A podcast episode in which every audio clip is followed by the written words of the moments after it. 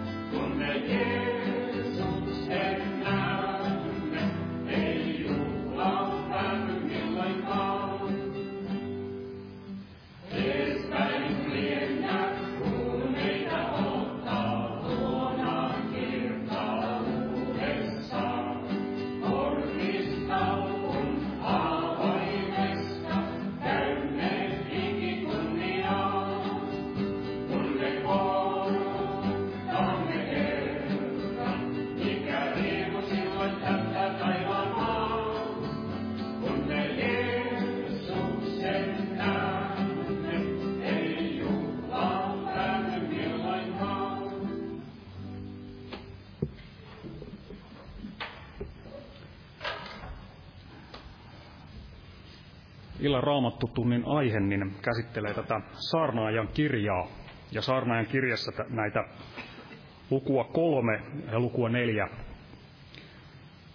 näihin, tai näissä luvussa kolme ja luvussa neljä olevaa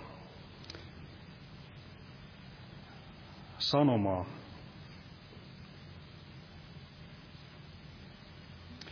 Täällä puhutaan tästä vääryydestä, ahdistuksesta, kurjuudesta, kateudesta ja tällaisesta ja tiedämme sen, että tämän auringon alla, jota tässäkin, tässäkin ajassa niin maailma elää tämän auringon alla, niin tätä ihan samaa, kun oli saarnaajan päivinä, niin Salomon päivinä, niin sitä on tänäkin päivänä. Ja otan tästä luvusta kolme, tätä saarnaajan kirjaa ja kuudennesta toista jakeesta. Vielä minä näin auringon alla oikeuspaikan, ja siinä oli vääryys, ja vanhuskauden paikan, ja siinä oli vääryys. Minä sanoin sydämessäni vanhuskaan ja väärän tuomitsee Jumala, sillä siellä on jokaisella asialla ja jokaisella teolla aikansa. Eli auringon alla, mutta lopulta jokainen on siellä elävän Jumalan katseen alla tekemässä tiliä ja näin se, kuka on elämänsä laittanut Jeesuksen varaan, niin saa elää näin siellä hänen kätensä johdatuksen alla. Mutta näitä asioita, mitä tässä saarnaan kirjassa, niin näitähän on tämän ajan aikanakin nähdään, näemme auringon alla – saman auringon alla kuin oli tuolloinkin. Mutta näin kun saa olla Jeesuksessa, niin ei tarvi, tarvitse jäädä tähän, vaan sillä meidän elämällämme se ei ole mitään tuulen tavoittelua. Sillä on merkitys, kun se näin on tehty Herrassa. Toimittaa tätä elämänsä vaeltain Herrassa, hänen tahdossaan etsiä Herraa. Se ei ole tätä tuulen tavoittelua. Ja näillä ajallisillakin toimilla, kun ne on Herrassa, niin nekin liittyvät tähän iankaikkisuuteen. Eli kaikessa elämässämme, arjessa, siellä kun Jumala saa meitä johdattaa ja saamme näin Jeesuksessa vaeltaa, niin kaikella on, kaikessa voimme näin elää todellista tärkeintä päämäärää, sitä iankaikkista elämää varten tarjolla pitäessäni elämä, elämän sanaa, olen näin palona ja suolana tässä maailmassa. Eli kaikissa ajallisissa, ajallisissakin, kun suorittaa ja elää niissä toimissansa, niin Herrassa ja Jumala saa niissä johtaa ja hallita, niin kaikessa siellä arjen keskelläkin, niin Jumala tahtoo näin omiensa kautta tehdä sitä hyvää työtänsä, joka koskee tätä iankaikkisuutta. Ja ilman Herraa, niin mikään ei ulotu sinne iankaikkisuuteen. Ja se, mitä Jumala tahtoo sinne iankaikkisuuteen tässä ajassa niin ulottaa, niin on se sielun iankaikkinen paras. Ennen kaikkea se sielun pelastus ja Kolossalaiskirjan kolmannessa luvussa ja 23 sana sanoo, että kaikki mitä teette, se tehkää sydämestäne niin kuin Herralle, eikä ihmisille.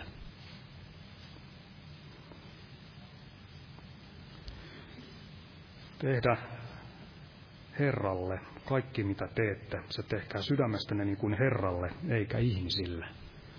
Eli näin valtaa Herrassa ja hänen tahdossansa. Se ei ole mitään tyhjää tuulen tavoittelua, vaan sillä on syvä merkitys. Ja toki nämä ajalliset velvoitteet, niin siellä on ihan sanan mukaista se, että näin otamme oman vastuumme siitä ajallisestakin elämästämme, että toimitamme niitä asioita, mitä meidän tulee jo ihan terveellä ymmärryksellä, minkä olemme saaneet, niin suorittaa, mutta nämä kaikki niin ovat vielä Herran johtamia ja innoittamia, niin niissäkin on tämä siunaus. Aamen. Nostan ylös ja otan täältä joku sen rukouspyynnön sisaren synnytyksen puolesta. Herra todella auttako tässä synnytysasiassa. Herra näkee. Kiitos Jeesukselle siitä. Täällä on jotain siinä Hämeenlinnassa asuva 30, anteeksi, 93-vuotias vanhus, niin hänen pelastumisensa puolesta. Ja 98-vuotiaan isänä pelastumisen puolesta ennen kuin hän siirtyy tältä ajasta sinne rajan toiselle puolelle. Rukoillaan. Kiitos elävä Jeesus, että tämä aika, kun se on sinulle elettyä, Herra, niin silloin todella valtava merkitys, Jeesus. Ja sinä tahdot omiesi kanssa, Herra, toimia tässä ajassa, Jeesus. Tässä ajassa, joka on meidän osaksemme, Herra, täällä tullut Jeesus. Auta Jeesus, että se olisi sinulle annettua, Herra. Kaikessa arjessa, kaikessa missä vaellamme, Herra. Vai eläisimme sinussa, antaisimme kaikki, koko hallintavalla elämässämme sinulle, Jeesus. Niin kaikessa siellä, missä liikumme, Herra, siellä voi olla sinun siunaus, Jeesus. Ja saamme olla valona, suolana, Herra, tässä valossa, tässä maailmassa, Herra. Sillä lailla, Herra, kaikessa siinä kirkkaudessa, mitä sinä tahdot omiensi kanssa toimia, Jeesus. Auta näin, Herra, että kiinnitämme katseemme sinuun, Jeesus, ja emme kiinnitä tähän tämän maailman rantaa ja lähde tavoittelemaan jotain tuulen tavoittelua, Herra, mikä on vain estämässä sitä, Herra, sinun hyvää tahtoasi, Jeesus. Ja sinun näissä rukouspyynnöissä, Jeesus, auta tässä sisaren Herra synnytyksessä. Jos anna, että kaikki menee hyvin, Jeesus, sinä näet, Herra. Auta totisesti, Herra, tässä. Siunaa koko perhettä, Jeesus, siellä. Isä ja äitiä ja vauvaa, syntyvää vauvaa, Herra, ja vauvan sisältä, Herra Jeesus. Auta kaikessa, johdata Jeesus. Ja näitä muitakin rukouspyyntöjä auta Jeesus vastaan näissä. Pelasta sieluja Jeesus ja paranna siellä, Herra, missä tahdot. Näet näin, Herra, haluat parantaa ja kohtaa erilaisissa pyynnöissä, Herra Jeesus. Tahtosi mukaan, Jeesus. Kiitos, Jeesus. Siunat tämä kokous, Jeesus, pyhässä nimessäsi. Aamen. Tänään raamattu tunti keskiviikkona ja huomenna torstaina niin evankeliointi-ilta. Saamme näin viedä evankeliumia ihan kaikki sille sieluille. Perjantaina kello 19 rukouskokous, sunnuntaina kello 18 kokous, onko sitten herätyskokous tai ehtoolliskokous, mutta kokous silloin.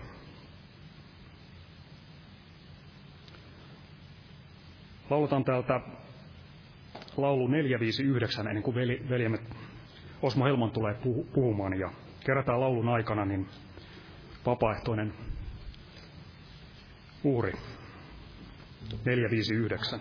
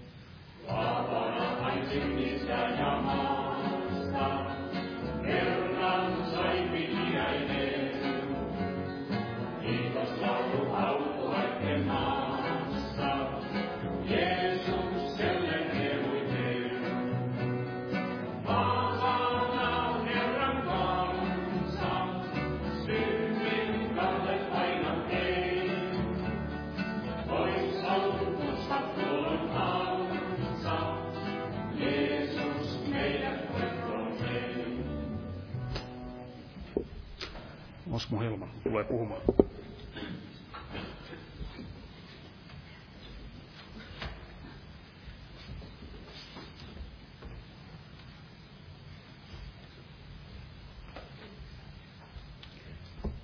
Joo, Jumalan rauhaa jokaiselle. Tässä ennen kuin menen tähän varsinaiseen raamattu tuntiin, niin tässä on kerrottava Jumalan kunniaksi hänen kiitoksekseen siitä, mitä tässä viime maanantaina itselleni tapahtui. Eli tässä sunnuntain kokouksen jälkeen niin koin, kuinka oli niin vaikea hengittää ja saada sitä happea tonne itseensä. Ja, eli vähän samalla tavalla kävi kuin keväällä siellä matkustaessani niillä andeilla siellä perussa ja Boliviassa, kun bussilla tuli sinne neljän kilometrin korkeuteen. Ja tuona yönä sitten en saanut, voin sanoa, että en nukkunut, en varmaan minuuttiakaan, en lainkaan. Ja itselle oli siinä vaikeaa olla aina vaakatasossa, jotenkin meni kun istu tai, tai siinä seiso, käveli, niin sillä tavalla sai sitten hengitettyä. Ja yritin sitten siinä tietysti aina, kun oli vähän, vähänkin siinä koki, että voisi levätä, käydä nukkumaan, niin meni sitten sänkyyn makamaan. Mutta sitten siinä aina, kun hengitysteissä täällä keuhkoissa olisi ollut jotakin sellaista outoa, mikä ei sallinut riittävää sitä hapen saantiin, niin aina täytyi sitten aina siinä nousta, joko istualle ja olla sitten, tai sitten jopa näin seistä, jossa oli se kaikkein paras, paras olotila. No, sitten yhdeksän aikaa aamulla menin olohuoneeseen ja vaimoni Paula sitten ihmetteli, ettenkö vieläkään ollut saanut näin nuutuksi. Ja sanoi hänelle, että ei tässä näytä näin oikein mitään tästä tulevan. Ja hän sitten ehdotti, jos soittaisi vaikka sinne terveysaseman neuvontaa ja kysyisi, että mitä tällaisessa tilanteessa pitäisi näin tehdä.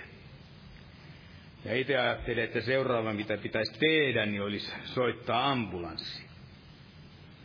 No vaimoni sitten siinä soitti sinne terveysaseman neuvonnan sinne numeroon ja puhelin sitten siinä vielä soidessani ajatteli, että jospa tämä yksi asento, yksi voisi tässä vielä auttaa ja meni sitten polvilleen siihen, pol- siihen sohvan eteen ja painoi pääni siihen sohvaan näin alkaakseni rukoilemaan. Ja ihme asia, kun sen sitten tein, niin välittömästi, ei siinä kulunut puolta minuuttia tai viittätoista sekuntia, ei edes kymmentä tai viittä, vaan välittömästi kuin painoin sen pään siihen sohvaan alkaakseni rukoilemaan. Niin välittömästi se jokin, se paha siellä sisässä, siellä keuhkoissa, niin sieltä rinnasta näin lähti. Ja tunsin siinä, kuinka se hengitys normalisoitui ihan täysin välittömästi.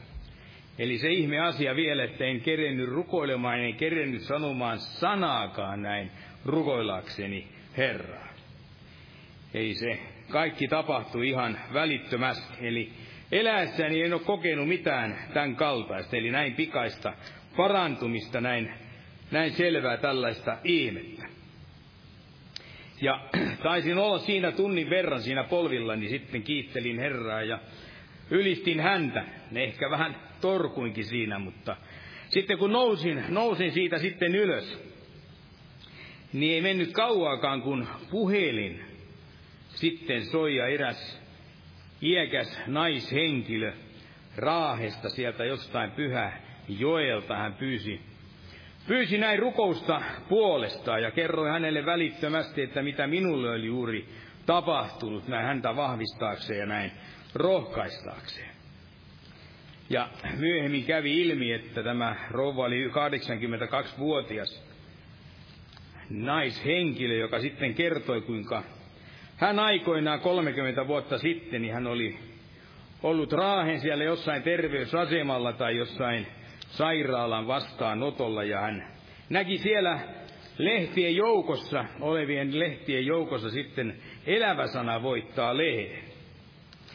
Ja hän ajatteli, kun näitä seurakuntiakin, niitäkin on sitten niin kuutta seitsemän eri sorttia, hän sanoi, että, että mikä tämäkin sitten mahtaa olla. Että mitä mahtaa edustaa, niin siinä hänelle ilmaisi, Herra ilmaisi, siinä hän kehoitti häntä ottamaan tämän lehden ja soittamaan sitten siinä, siihen olevaan, ole, siinä olevaan siihen numeroon. Ja sitten hän kertoi, kuinka oli juuri silloin perjantai-ilta ja täällä seurakunnassakin oli para aikaa tämä rukouskokous. Ja sitten hän kertoi, että siinä rukouskokouksen aikana niin hän sai todella kokea sen parantumisen. Ja tämän jälkeen sitten hän sanoi, että hän tilasi tämän eläväsanaa voittaa lehden ja, ja aina siihen, siihen asti, kun se on vaan nyt näin ilmestynyt. Ja hän osteli niitä muitakin numeroita sitten jaettavaksi sinne omalle paikkakunnalle. Ja sitten hän alkoi kovasti kertomaan kaikkia niitä muita kokemia, niitä parantumisia. Kuinka hän oli ihmeellisellä tavalla muun muassa nivelreumastakin sillä tavalla parantunut, kun hän vaivasi, vaivasi pulla taikina, että hänen oli tapana, kun oli nivelreuma, niin sattui niin paljon, jos sitä alkoi vaivaamaan sitten ihan käsillä, niin hän sellaisella peruna muussi nuijalla, niin sillä hän yritti sitten painella sitä taikinaa. Eli muutoin ei tahtonut onnistua sitten siinä, siinä tehtävässä. Mutta hän sitten sanoi, että sitten hän alkoikin yhtäkkiä, laittoi ne kädet siihen taikinaan ja alkoikin vaivaamaan sitä taikinaa siinä ja sanoi, että aluksi tuntui siltä, että sormet niiden nivelten kohdalta niin lähtevät ihan irti. Mutta aikansa kun oli siinä vaivonnut, sitten hän huomasi, että se kaikki kipu hänessä hellitti ja ei ollut enää minkäänlaista kipua. Ja sanoi, että koko tauti se reuma sen jälkeen sen myötä niin on ollut hänestä näin poissa. Ja hän on voinut tehdä yhtä ja toista ja kertoi ties kuinka monta muutakin juttua, mutta en mä nyt voi pitää tai niistä kertoa, muuten tämä menee tämä koko raamattu tunti näin sitten siihen. Eli tällä tavalla kiitos Herralle siitä. Minä rohkaisin häntä ja hän rohkaisi minua. Koskaan aiemmin en ollut hänen kanssaan, en muista, että olisinko hänen kanssaan sitten näin keskustelu, ehkä silloin kun hän tänne soitti seurakunta. Täällä Saarnain kirjassa, otan nyt tästä kolmannesta luvusta. Kolmas luku 16,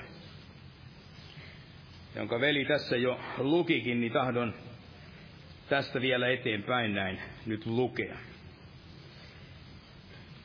Eli Saarnain kirja kolmas luku 16 jae. Ja vielä minä näin auringon alla oikeuspaikan, ja siinä oli vääryys, ja vanhuskauden paikan, ja siinä oli vääryys. Minä sanoin sydämessäni, vanhuskaan ja väärän tuomitsee Jumala, sillä siellä on jokaisella asialla, jokaisella teolla aikansa. Minä sanoin sydämessäni ihmislasten tähden, se niin on, että Jumala heitä koettelisi, ja he tulisivat näkemään, että he omassa olossaan ovat eläimiä. Sillä ihmislasten käy niin kuin eläintenkin, sama on kumpienkin kohtalo. Niin kuin toiset kuolevat, niin toisetkin kuolevat. Yhtälainen henki on kaikilla. Ihmisillä ei ole mitään etua eläinten edessä, sillä kaikki on turhuutta. Kaikki menee samaan paikkaan, kaikki on tomusta tullut ja kaikki palajaa tomuun. Kuka tietää ihmisen hengestä, kohoako se ylös, ja eläimen hengestä vajuako se alas maahan.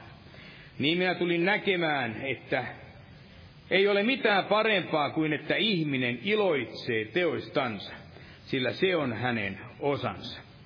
Sillä kuka tuo hänet takaisin näkemään iloksensa sitä, mikä tulee hänen jälkeensä.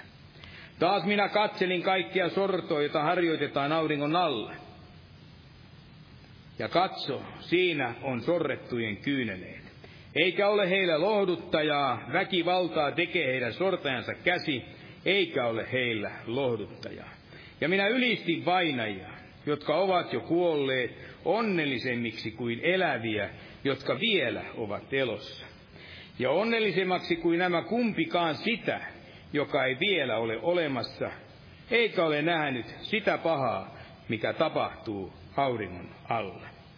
Ja minä näin kaikesta vaivan näystä ja työn kunnollisuudesta, että se on toisen kateutta toista kohtaan. Sekin on turhuutta ja tuulen tavoittelua.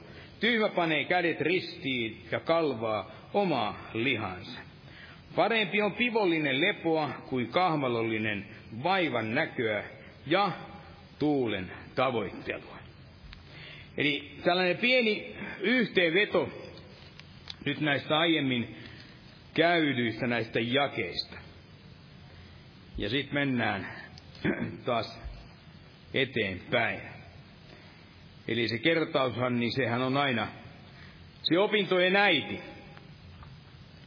Eli monen mielestähän on outoa tämä, että tämä saarna ja kirja on täällä raamatussa jopa hämmentävää, että se todella yhtenä kirjana on täällä. Ja se on selvää, että hämmentävänä varmasti tämä kirja tässä pysyy ainakin niin kauan, kunnes lukija sitten näin ymmärtää, että tämä kirja kirjoittaa, niin hän tuo esille tämän kaiken, kaiken kirjoittamansa sen ihmisen, sen ihmisen voidaan sanoa hänen näkökannaltaan näin katsottuna. Eli vaikka tämä kirja on nyt tässä raamatussa, eli kaiken Jumalan sanan keskellä, ja voidaan sanoa, että melkeinpä aivan keskellä, niin se puhuu siitä ihmisen ajatuksia, niitä ihmisen ajatuksia, ihmisen näkemyksiä juuri tässä maailmassa. Eli etsien sitä tarkoitusta, merkitystä tälle elämälle. Eli se ei ole uskovaisen ihmisen, se joka etsii Jumalan tahtoa ja sitten sitä Jumalan tahtoa näin myöskin noudattaisi, vaan juuri sen ihmisen, joka elää, etsii sitä onnellisuutta tästä maailmasta tämän kyseisen auringon alta.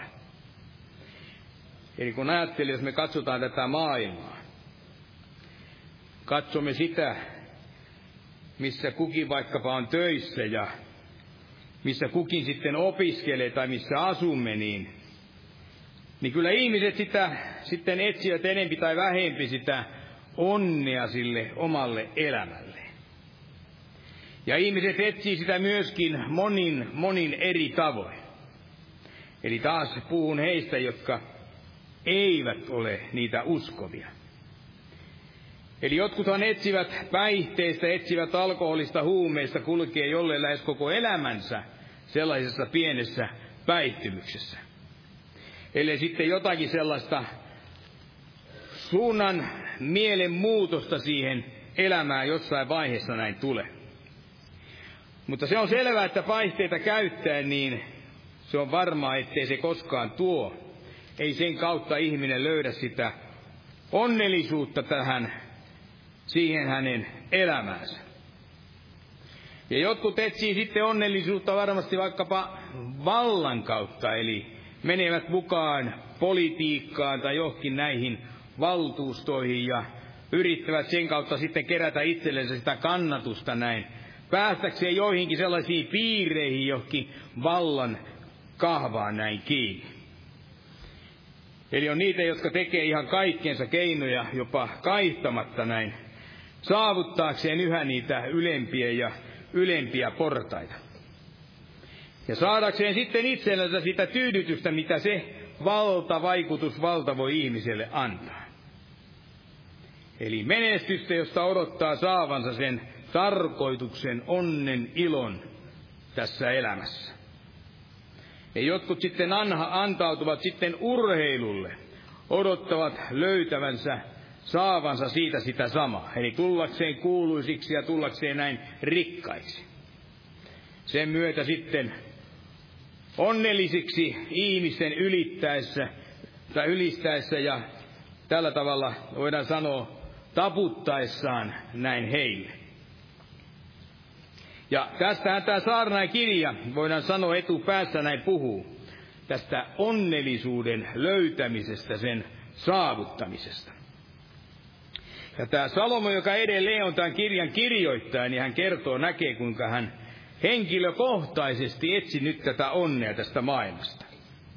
Eli etsi onnea tämän auringon alta, joka tarkoittaa ilman Jumalaa.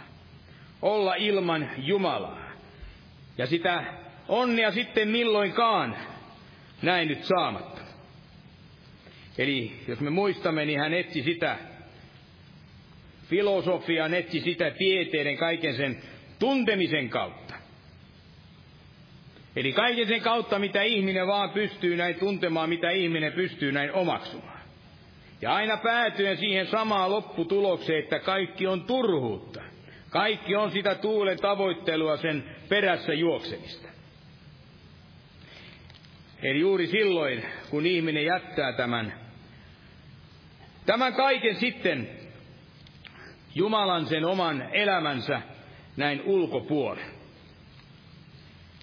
Eli Salomo pyrki löytämään sitä onnellisuutta ja tyytyväisyyttä kaikilla niillä mahdollisilla tavalla, mitä nyt vaan tässä maailmassa voidaan näin yrittääkään näin saavuttaa.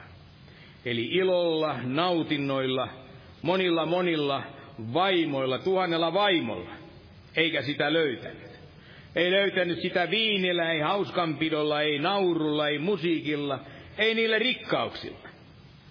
Hän, joka omisti enemmän kultaa kuin yksikään sen aikainen ihminen.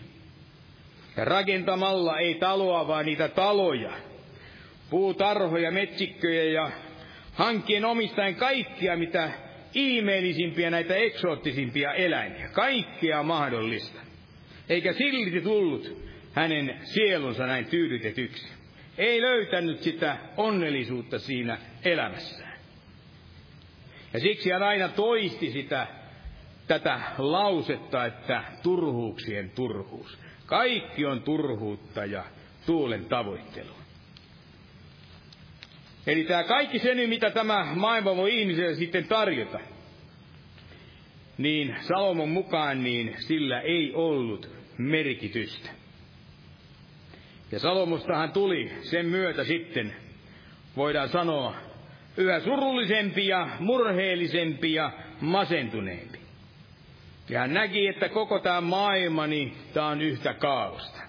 Sekasortoa, epäoikeudenmukaisuutta ja siksi ja juuri kirjoittaa nämä kyseiset sanat, nämä ajatukset, jotka tässä alussa näin luimme. Kuinka tämä kaikki epäoikeudenmukaisuus, se hallitsee tätä kyseistä maailmaa. Se hallitsee nimenomaan tämän auringon alla. Maailma tämä auringon alla, joka ei edes välitä, ei piittaa näin tuntea Jumalansa. Eli Salomo sanoi tässä luvussa kolme, kolme kuusitoista, että vielä minä näin auringon alla oikeuspaikan, ja siinä oli vääryys, ja vanhuskauden paikan, ja siinä oli vääryys. Eli Salomo näin katseli, hän teki tällaisia havaintoja tätä maailmaa koskien kuin joku sellainen tutkija, tarkkailija. Tarkkailen sitä, mitä oikeuslaitoksissa, mitä tuomioistuimissa näin päätettiin. Eli paikoissa, joissa luvataan, joissa tuli puolustaa sitä oikeutta. Ajaa sorrettujen ja ajaa niiden väärin käytösten kohteeksi joutuvien ihmisten asiaa. Ja rangaista vastaavasti sitten niitä heitä, jotka syyllistyivät tämän kaltaisiin niihin rikoksia tekoihin. Ja tämä Salomo, niin kuin aiemmin olemme näin tutkineet, niin hän näki todellakin pelkkää vääryyttä. Eli aivan niin kuin monissa maissa, monin paikoin, ja voidaan nyt näin sanoa, monissa oikeuslaitoksissa, niin tänä päivänä soi, toimitaan ihan samalla lailla. Eli ne jotkut, jotka eniten ovat varastaneet, niin pääsivät sitten muutaman kuukauden tai vuoden päästä sitten vapaiksi lunnaita vastaan tai kaiketi kallita maksivien niiden asian ajajiensa kautta. Ja joku, joka on tehnyt sitten paljon vähäpätöisemmän teo tai rikoksen, niin voi saada jopa 30 vuotta tai enemmän ja hänelle sitten ei anneta mitään oikeutta hakea sitä muutosta siihen tuomionsa. Ja ilmeisesti juuri tätä kaikkea tämän kaltaista tämä Salomo näki, joutui siellä syvään murheeseen tätä nähdessään. Ja näki, että on mahdotonta löytää sitä onnea, iloa tästä maailmasta tämän auringon alla. Ja tämä toinen asia, mikä Salomo sitten kiinnitti tämän huomioon, se oli tämä kuolema. Kuolema, joka hallitsi myöskin auringon alla. Ja nytkin niin kuin velikin mainitsi, tämän auringon alla eletään juuri sitä samaista aikaa. Samalla tavalla ihmiset näin ajattelevat. Tänä taitaa olla muuten juuri se pyhäin miesten tämä kaikkien kuolleiden muistopäivä. Pyhäin päivä. Ja Salomo vertaa nyt ihmistä ja eläintä näin myöskin sitten keskenään, että mitä eroa on ihmisellä ja mitä eroa sitten on näin eläimellä. Ja tässä tulee muistaa tämä, että tämä Salomohan puhuu nyt näin ihmisen näkökulmasta, ihmisen näkökannalta. Ja juuri sellaisen ihmisen, joka elää tämän auringon alla, eli ilman Jumalaa. Ja hän kysyy, Salomo kysyy, että mitä eroa näiden välinä nyt sitten näin on. Että niin kuin ihminen syntyy, niin syntyy sitten myöskin tämä eläinkin. Niin kuin ihminen kuolee, niin samoin kuolee eläinkin. Eli kumpikin menee samaan paikkaan. Ja siksi me, me jotka ollaan uskovaisia, muuthan ei tätä asiaa oikein tahdo edes ymmärtää. Eli ne ihmiset, jotka elää nyt tämän auringon alla, niin eivät tätä ymmärrä, että mitä kuoleman jälkeen todellakin näin tapahtuu. Eli siinä määrin ei kuole ihminen samalla lailla kuin mitä kuolee tämä eläin. Sillä jos ihminen on uskossaan Kristus sydämessä ja hän kuolee, niin hänen henkensä on menevä Jumalan tykö ja hänen sielunsa sinne iankaikkiseen elämään. Mutta jos ihminen kieltäytyy ottamasta näin vastaan hänelle tarjottua sitä pelastusta, niin tällöin hänen sielunsa on menevä sinne iankaikkiseen kadotukseen. Mutta nyt näin tämä Salomo, joka katselee kaikkea tätä, voidaan sanoa ihmisen perspektiivistä, niin hän ei näe tätä suurta eroa. Ja tämä maailmahan ajattelee juuri aivan samalla lailla. Eli melkeinpä kysypä keneltä tahansa nyt näin ihmiseltä, niin jokaisen mielestä se, että mihinkä puu kaatuu, niin siihen se sitten myöskin näin maatuu. Eli heille kaikki ruumi, sielu ja henki, se on yhtä ja samaa. Siksi nämä suurimmat syntiset, nämä ihmiset yleensä ottaa, ne elävät aina tätä päivää, yhtä päivää. Eli ei ne aio ajattele siellä, eivät piittaa, eivät usko mitään siihen, että mitä kuoleman jälkeen näin ihmisille voisi näin tapahtua. He eivät kykene ajattelemaan sitä iankaikkisuutta, kuoleman jälkeistä sitä elämää. Eli heille on vain tämä yksi elämä, jota he paraikaa näin elävät. Ja siksi he tekevät juuri niitä, mitä kauhistuttavimpia näitä tekoja. Välittämättä näkemättä, että kaikilla niillä on ne omat seurauksensa. Tuntematta mitään pienintäkään sitä oman tunnon tuskaa. Eli heillä ei ole sellaista pelkoa, koska he uskovat, että kuoleman tämän elämän jälkeen niin ei ole oleva näin mitään. Eli kaikki päättyy tähän elämään ihmisen kuoltua. Että ihminen, kun hän kuolee, niin hän kuolee samalla lailla niin kuin eläinkin näin kuolee. Ja sen tähden se, että kun me, jotka nyt näin näemme tämän auringon sen tuolle puolen, eli sen auringon näin ylitse, niin mehän voidaan nyt näin ymmärtää ja tietää, kuinka totaalisen väärässä nämä ihmiset näin ovat. Sillä viimeistään tuolloin he tulevat kaikki näin huomaamaan sen, että kuinka saatana petti heitä näin alusta alkaen. Ja kuinka he nyt sitten maksavat kallista hintaa jokaisesta niistä rikoksistaan ja jokaisesta teosta ikuisessa siellä kuolemassa. Ja että nyt on liian myöhäistä sitten katua ja pyydellä myöskin näin anteeksi. Mutta tätähän tämä sielun vihollinen, valkeuden enkeliksi näin pukeutuneet, niin, pukeutunut, niin ei anna näiden ihmisten näin ymmärtää. Eli se ymmärrys näille heille tulee ja syntyy sitten vasta sen kuoleman jälkeen. Eli kun tämä elämä, se viimeinen päivä, tunti näin päättyy. Ja tämä on varmasti yksi suuri syy juuri sille, miksi tämä kirja on täällä näiden kaikkien muiden Jumalan pyhien kirjojen täällä välissä. Eli juuri siksi, jotta ihminen voisi näin nyt ymmärtää, nähdä, kuinka saatana tahtoo ihmistä pettää. Kuinka se tekee kaikkensa estääkseen ihmistä näkemästä tätä totuutta. Eli vain se, että kun ihminen kuolee, kun siihen päättyisi sitten näin kaikki. Ihminen lakkaa olemasta kuin jokin murhainen, jonka päälle ihminen näin talla ja astuu. Eli tämä saatana on edelleenkin mestari näin valehtelma. Eli se tuo julki sanalla, että auringon alla elävät ihmiset, niin heitä odottaa se pitkä, piinaava ja voidaan sanoa se itku ja hammasten kiristys. Tätä se ei tahdo kenellekään näin tuoda julki. Että kaikella on nämä omat seuraamuksensa. Että jos olet Kristuksen kanssa, niin suuri kiitos Jumalalle siitä. Eli silloin ihmisellä on se kaikki autuus ja onnellisuus. Mutta jos elää ilman häntä, niin voi tällöin tätä ihmistä. Ja nyt mennään sitten vähän eteenpäin nyt siitä, mihinkä viimeksi jäätiin. Tekisi mieli vain kysyä sitä, että onko kaikki näin ymmärtänyt ainakin jollakin tavalla tämän saarnaajan kirjan, tämän alun ja kaiken tämän tarkoituksen. Ja sen, että miksi yleensä ottaen tämä on täällä raamatussa. Mikä on tämän merkitys, mikä on tämän saarnaajan kirjan tämä tarkoitus. Mitä varten kannattaa tätä lukea, miksi kannattaa myöskin tätä tutkia. Eli toivottavasti, ettei oma aika vaiva mettässä hukkaan. Eli ymmärtää, kuinka Salomo etsi turhaan onnea tämän auringon alta. Ja ymmärtää se, ettei meidän tule toimia niin kuin hän siellä jo toimi. Eli jos me teemme niin, me joudumme samaan umpikujan kuin hänkin kaiken turhuuden tähän toteamiseen ja sen loputtomaan jankuttamiseen.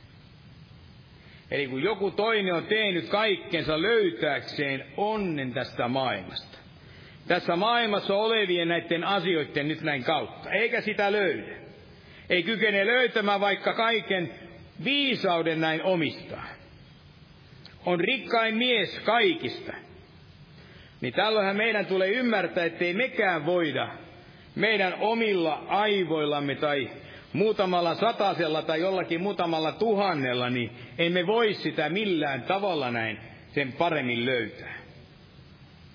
Eli sen tähden meidän tulee unohtaa kaikki tällainen pyrkimys ja ymmärtää, että me uskovaisina emme elä tämän auringon alla, vaan me, meidän katseemme on siitä vielä paljon korkeammalle, ylemmässä. Ja me elämme myöskin niissä, jo niissä taivaallisissa, emme näissä maallisissa. Me emme ole tästä maailmasta, me olemme hengellisessä mielessä niistä taivaallisissa. Ja mitä tämä Salomo sitten, hän muuta huomasi tätä maailmaa tutkiessaan, sitä tarkatessaan. Niin hän huomasi, kuinka kateellisuus sekin vallitsi tätä maailmaa. Ja ihmettelen sitä, kuinka tätä maailmaa voikaan hallita niin paljon se kaikkinainen pahuus. Eli maailmaa hallitsee, niin kuin näemme, niin hallitsee se vääryys. Hallitsee kuolema. Hallitsee tämä sorto ja tuska ja sitten hallitsee vielä tämä kateellisuus. Ja kaikki tämä yhden tämän auringon alla. Eli kun ihminen, joku, joka vähänkin menestyy, niin välittömästi alkaa se kaden mieli. Eikä ole erotusta tässä hengellisessäkään elämässä tämän, tämän suhteen. Eli tämä hengellinen kateus, niin se on niin yleistä ja tulee ihan mieleen, että Sopasen Eerohan aikoinaan kirjoitti siitä kokonaisen kirja, se hengellinen kateus. Ja tämä taitaa olla yksi niistä ainoista asioista, mitä uskovaisen sydän sisässään kantaa, mutta Maailman ihminen on siitä täysin vapaa. Maailman ihmiselle ei ole mitään hengellistä kateutta. Tietääkseni ei kovinkaan paljon kaderi toisen uskovaisen ihmisen hengellistä menestystä. Mutta Salomo näki tämän toisenlaisen kateuden hallitsevan tätä kyseistä maailmaa. Hän sanoo tässä jakeessa neljä, eli neljännen luvun jae neljä.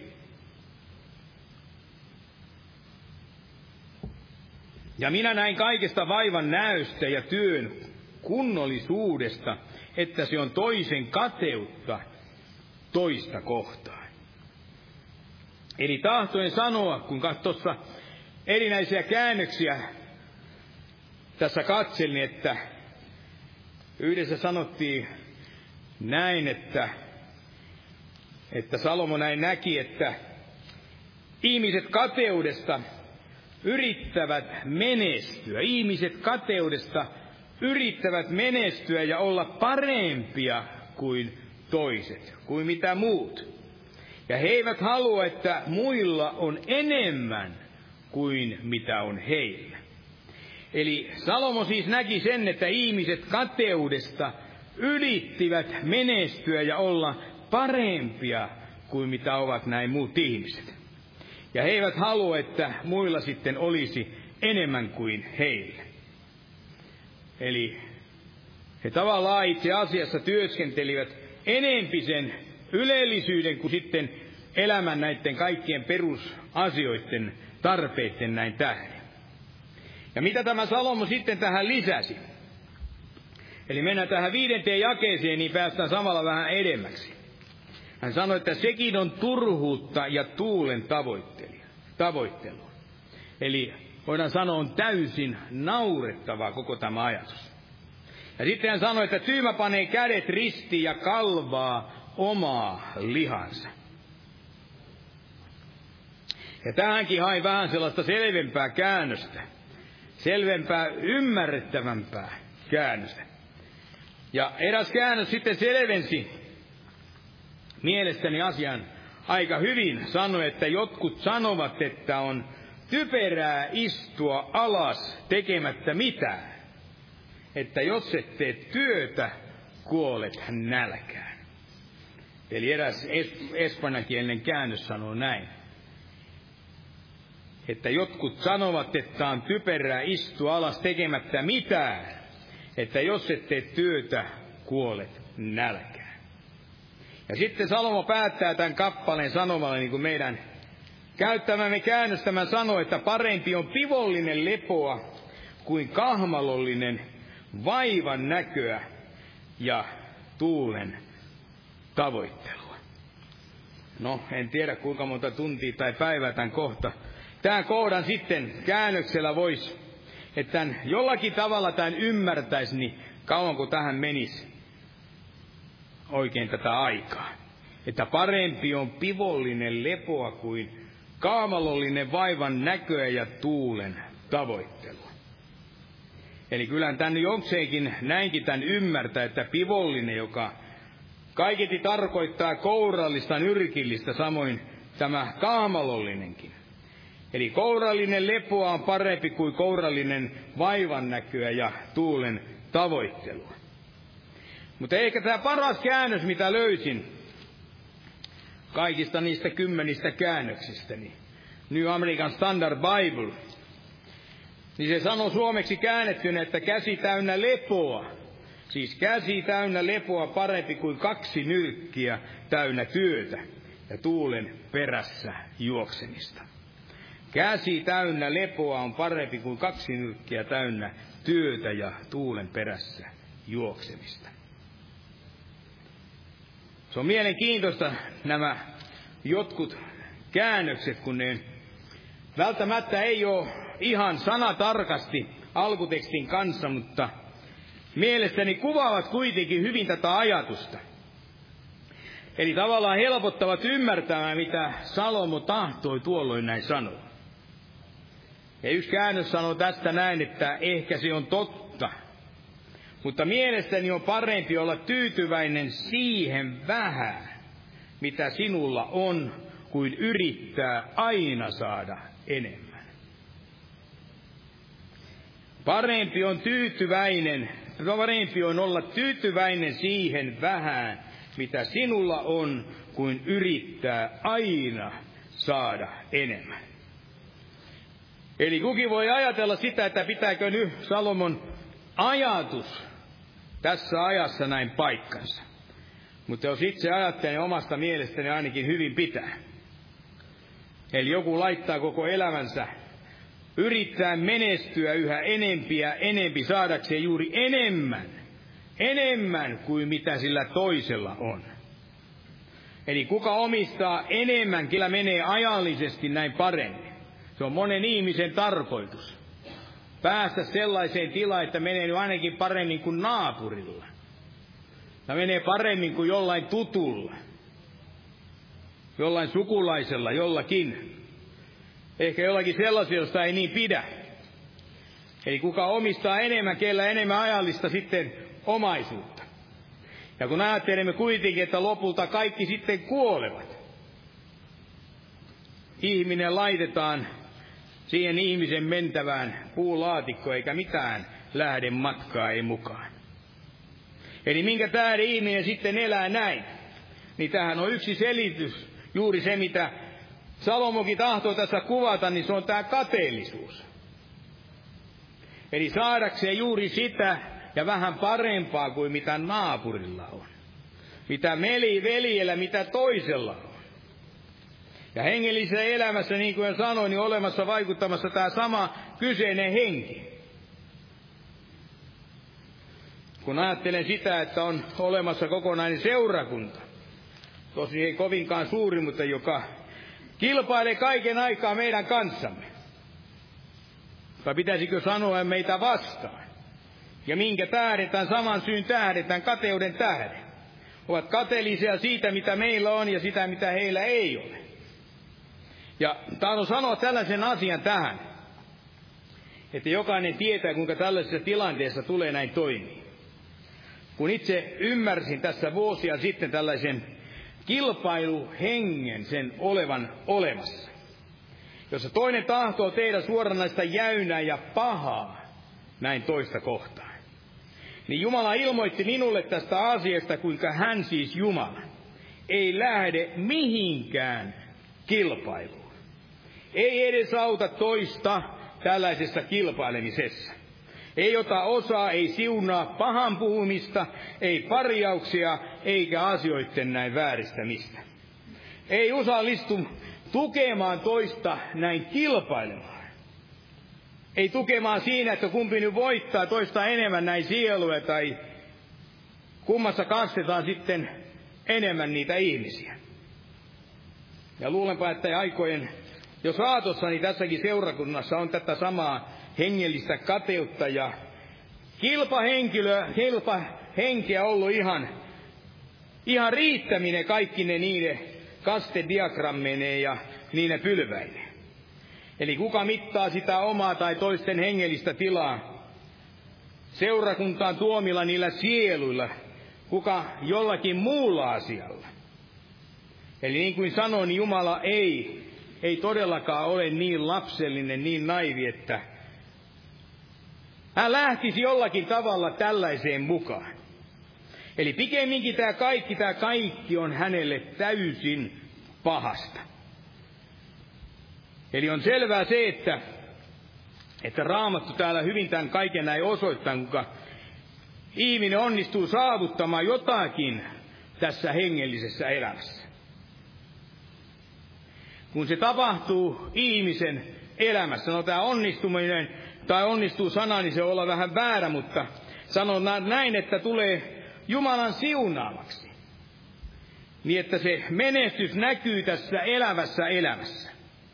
Tässä seurakuntaelämässä esimerkiksi. Niin tällöin hänestä ennemmin tai sitten vähän myöhemmin.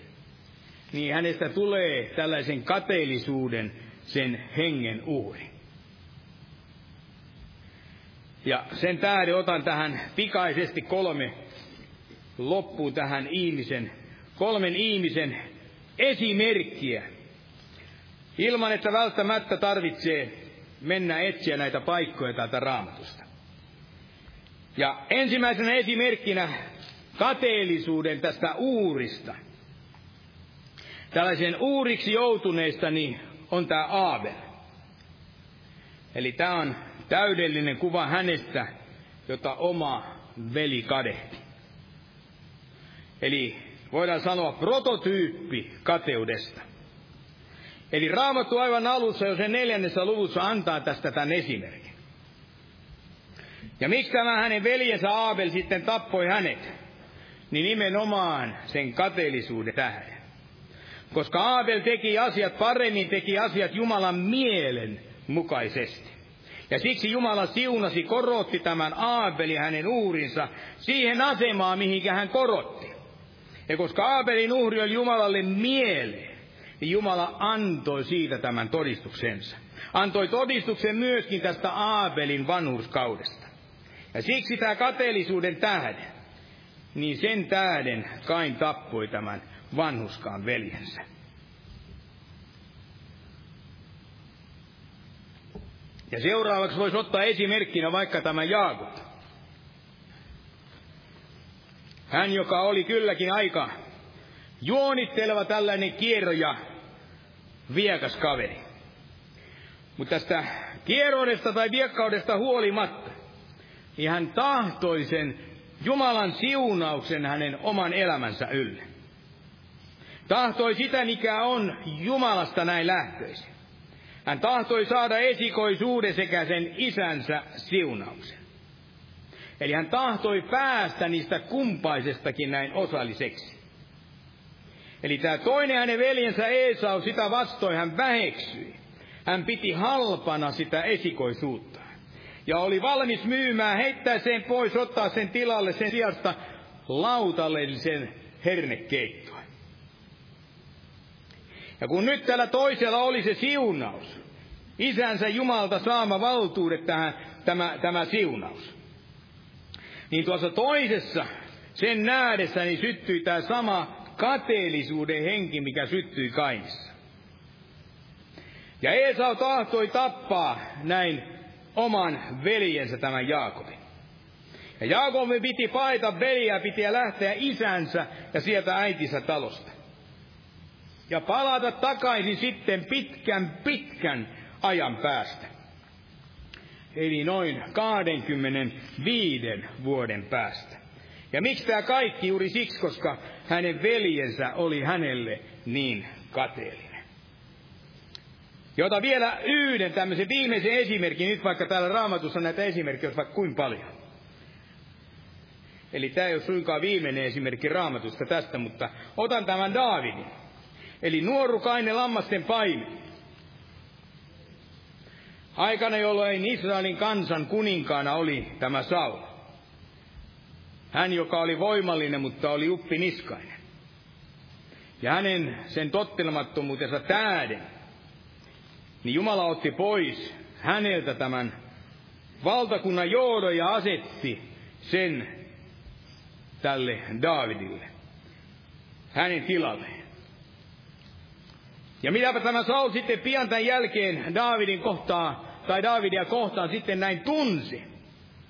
Jokainen tietää, mitä tunsi. Tunsi sitä kateutta. Ja etsi sitä tilaisuutta niin kuin olivat etsineet Kain ja olivat etsineet myöskin tämä, tämä Esau. Eli kuinka saisi tapetuksi, ja Saul kuinka saisi tapetuksi tämän Daavidin. Eli aina uudemman ja uudemman kerran, kun Jumala esti hänen aikeensa. Eli monta kertaa se Saulin lennättämä keija, siis se lensi, mutta ei osunut tähän Daavidiin. Eli niin kuin sanoin, näitä esimerkkejä olisi täällä vaikka kuinka paljon tästä kyseisestä kateellisuudesta. Olisi Joosef ja hänen veljensä, Raakkel ja Lea, jotka kilpailivat juuri tästä miehestä ja tästä Jaakobista, sen, hänen suosiosta. On Ismail ja on Iisak. Martta ja Maria tuhlaa ja poika ja hänen vanhempi veljensä, Jeesus ja fariseukset, ties kuinka paljon muuta. Eli se on aina näin. Oli se sitten jossakin työpaikalla, koulussa, missä, missä tahansa. Siinä, missä joku pärjää, joku saa sitä menestystä, niin silloin jossakin, jopa joissakin alkaa nousemaan se kateellisuus. Se herää niissä ihmisissä. Ja se on sama tässä seurakuntaelämässäkin. Eli jos vähänkin Jumala jotakuta toista enempi näin siunaa tai käyttää. Eli ihminen hyväksyy vielä sellaisen asian, että Jumala jotakin käyttää. Mutta harvemmin ihminen uskovainenkaan hyväksyy sitä, että käyttää nyt enemmän kuin mitä käyttää näin häntä. Ja siis, koska tämä kateellisuuden nouseminen näin toisissa, kun se on aina, voidaan sanoa tällaista väistämätöntä, että se tavalla tai toisella, niin se aina tulee ja se ilmenee. Eli vähäisemmässä tai enemmässä näin muodossa. Eli se riippuu vähän siitä menestymisen asteesta, sen siunauksen tasosta, siitä määrästä, mitä Jumala toiselle on näin antanut.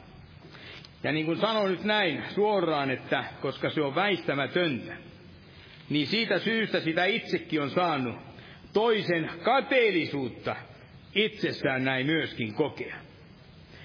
Ja tulee mieleen, kuinka nuorena uskovaisena itseäni paljon paljon pitempään uskossa ollut, niin tahtoi myöskin tällaisessa hengellisessä mielessä näin näin keihästää.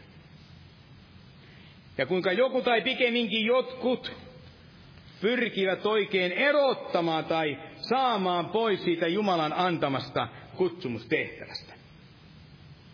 Ja eräs vanhemmistoveli oikein suoranaisesti jopa pilkkasi, olisi tahtonut testää meidän lähtömme sinne lähetystyöhön.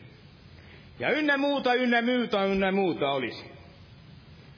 Eli voisin liioittelematta ottaa useita, useita esimerkkejä kateellisuudesta siitä, jota on saanut tai pikemminkin joutunut elämässään näin kohtaamaan.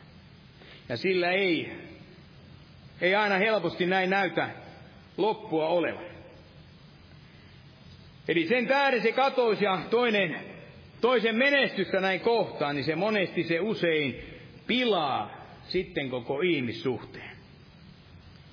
Eräs ihminen kuvasi tätä asiaa sanomalla, että aina kun ystävä menestyy, aina kun oma ystävä menestyy, niin jokin sellainen juttu, pieni asia minussa kuolee. Jotakin minussa näin tapahtuu. Eli usein saattaa toinen toivoa jollekin sitä menestystä, siunausta, menestystä. Mutta ikään kuin siinä salassa sitten halunnut kuitenkin hänen epäonnistuvan. Eli auringon alla näin tapahtuva tämä saavutus.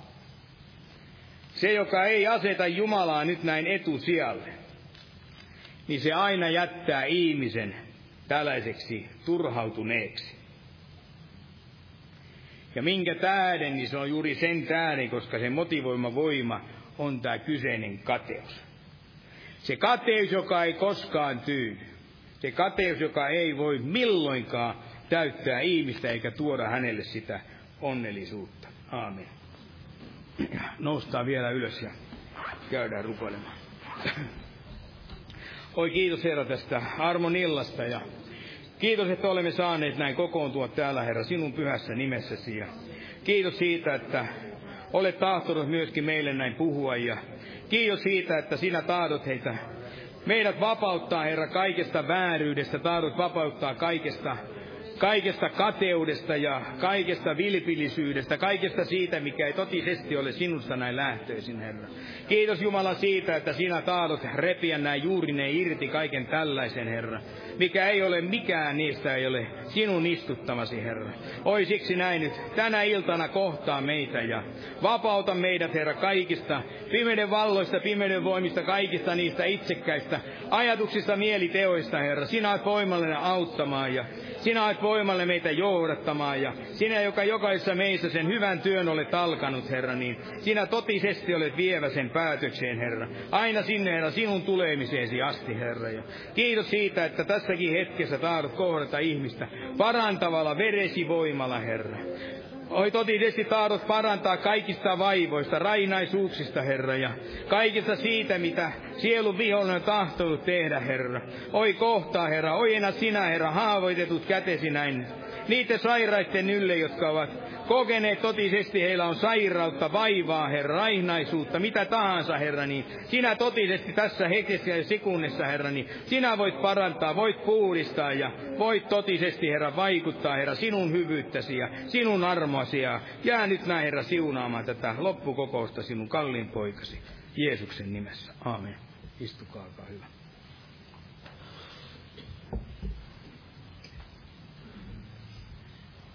Aamen.